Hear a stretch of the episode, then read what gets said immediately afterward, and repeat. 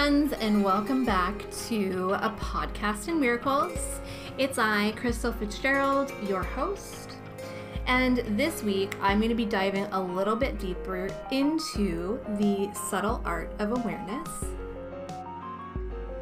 Now, we discussed awareness a little bit briefly in our episode called Choosing the Light, and you may want to go take a listen if you have not listened to that yet, um, because that does introduce a little bit about awareness as well as forgiveness and being able to choose uh, to see things differently.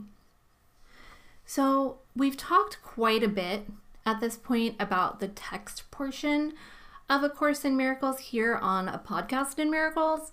However, I wanted to take a little bit of time to kind of introduce the student workbook and a little bit more information about its concepts. So, yes, A Course in Miracles comes in multiple volumes. And as Marianne Williamson says, it's not just a book to read at bedtime. Now, many of the concepts we've already discussed are taught to us in A Course in Miracles text volume, but how do we apply these concepts into our daily lives? So that actually comes from the 365 daily lessons in the student workbook. The point in these lessons, at least for the first six months, is to actually break you of your former way of thinking via the ego. As a teacher of the course, and many beginners, myself included, have struggled with jumping straight into the lessons. It's not that because they're difficult or challenging, it's actually because these lessons aim to make you more aware and present than you have ever been, at least up until this point in your life. So that brings me to this week's discussion awareness. How do we learn this? What is awareness even? So, as you may remember from our previous episode on choosing the light, awareness is defined as simply being cognizant of one's actions or surroundings. So, simply being, being present, knowing of what the fuck you're doing. ACIM doesn't make to judge ourselves or actions or surroundings, but rather to help us become present within those surroundings and within our own actions. Being cognizant of oneself rather than being self conscious. See, when we are present in our moment to moment, when we are fully aware of ourselves, of our surroundings, and our actions, we can choose to more easily practice the art of choosing between love and fear. When we are new to ACIM or spirituality in general, we actually find ourselves quick to react.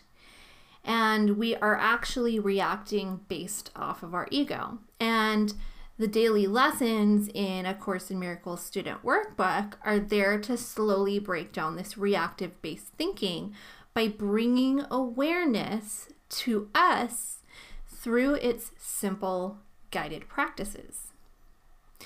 Once we are aware of the surroundings before us and cognizant that our minds have created everything we see, we can truly begin to transcend past our old way of thinking and really allow love to become our reactionary instinct. So, all of this makes awareness super important to leading lives filled with love and abundance. Let me break it on down for you, friends. First, awareness allows us to recognize that we have a choice. We have the choice between love and fear. And through awareness, we become conscious of that choice. It is that awareness that allows us to then make that choice we can choose love or we can choose fear. But don't worry, because if we happen to choose a reactionary negative thought or response, we can forgive ourselves and move right along. We can choose differently. And that is what awareness also plays into. Our awareness allows us to be present of our inner guidance. It allows us to follow our hearts rather than our heads. Again, love versus fear. And it allows us to remain conscious uh, that we are responsible for our choices, love or fear again, and that we have the power to make the choice toward love at every given moment. It really just takes a little bit of practice. Forgiveness, even as I've discussed before, is a tool that does start with awareness. And as I discussed in our episode on forgiveness, I could have never made the conscious choice of choosing love over fear in a situation where I could have easily reacted negatively if I had not been aware of my own choice, if I had not been conscious or cognizant of my surroundings and my situations and the behavior of other people. So, we're going to discuss many more topics and concepts taught in the student workbook. We're going to get a lot more specific in coming episodes. But for now, stay tuned for more A Podcast in Miracles coming to you next week. Thanks for listening. Hey there, listeners.